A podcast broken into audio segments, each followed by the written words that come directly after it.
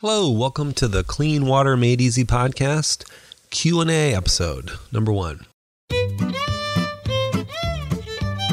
Hey, my name is Gerry Bulfin. I'm a WQA certified master water specialist and water treatment contractor here in lovely Santa Cruz, California. And I'm taking today's question. It comes from Sally, and she asks, "We recently moved into a home on well water and we'd like to get the water tested. Do you recommend a do it yourself test kit we do ourselves or a laboratory test? And also said, Can you send me more information on your well water test kits? Okay, hey Sally, yeah, thanks for asking about this. This is actually very important.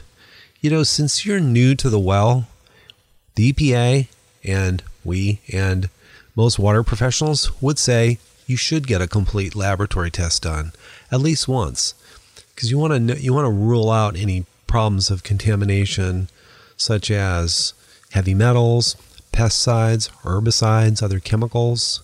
Most of the do-it-yourself test kits will not test for those things and while you can test for pesticide, do it yourself, it's it's just one pesticide that it tests for. It doesn't cover a lot of different kinds and it doesn't really tell you the level. It just tells you if it's there or not. So at least once. It's a good idea to get those, see if there's any heavy metals such as arsenic, lead, and then know general mineral analysis and test for bacteria, nitrate, and then all the pesticides and herbicides. So, you know, years ago when we first started getting folks' waters tested for our customers that are having on well water, the pesticide, herbicide, and chemicals were very expensive. Like a lot of times, folks spend nine hundred dollars, thousand dollars for all the different tests.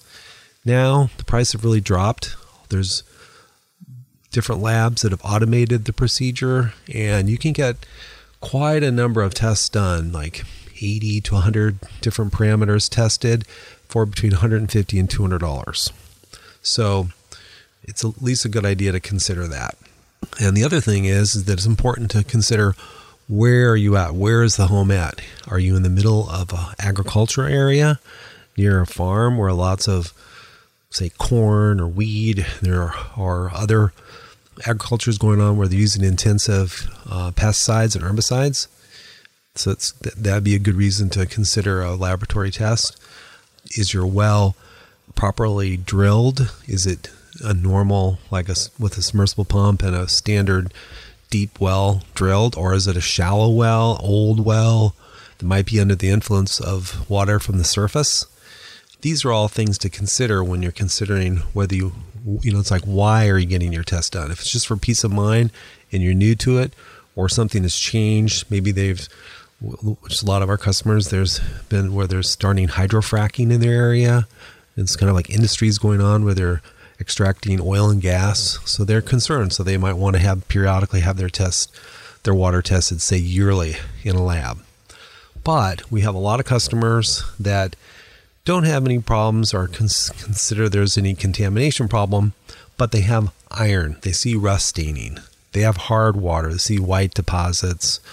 In other words, some kind of aesthetic issue, or maybe there's corrosion going on. They see blue stains from their copper piping or you know maybe they have clogged pipes with sediment. They want to kind of figure out what's going on. So you could start with that. You actually could use a do-it-yourself test kit because do-it-yourself test kit can tell you the basic general minerals that you would need in order to figure out what kind of filter to use. So a typical home do-it-yourself test kit would test for alkalinity copper hardness hydrogen sulfide iron Ours includes manganese as well. Most don't include manganese, but manganese is a good one. This goes along with iron and often.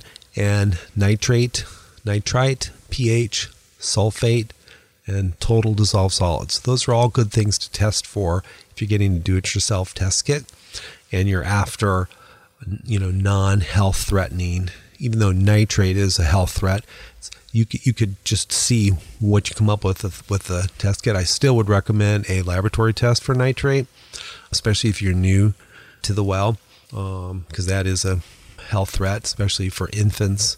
So anyway, that's basically it. If you if you want to also do a testing for bacteria, You can get a home test kit for bacteria. Those have improved a lot. It doesn't tell you how much bacteria, but it'll tell you if it's there or not, which is a good place to start. So, another reason a lot of times I mentioned earlier about corrosion, a lot of times folks will say, Yeah, I'm, I'm getting stains. I have copper stains or I have corrosion. Well, then you'd want to test for lead, copper, pH, alkalinity, total dissolved solids, hardness, and temperature.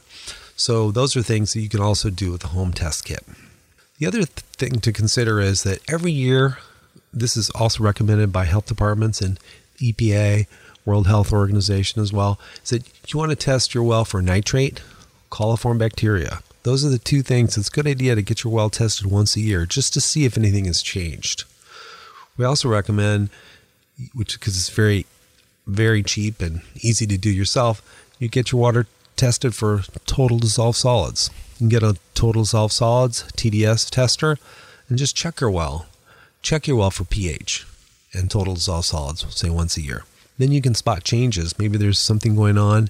Your t- total dissolved solids is increasing, or your pH changes. Just give you a kind of a clue if you're anything's going on in your groundwater. Yeah, I hope that answered your question. And if do you have a question you'd like answered? If you do, then set up a easy way to do it. Just go to cleanwaterstore.com slash blog and you'll see there on the right a blue button that says leave a message and you can just click on that and leave me a voicemail and I'll answer your question promptly. Well, thanks for listening. Hope you have a good day.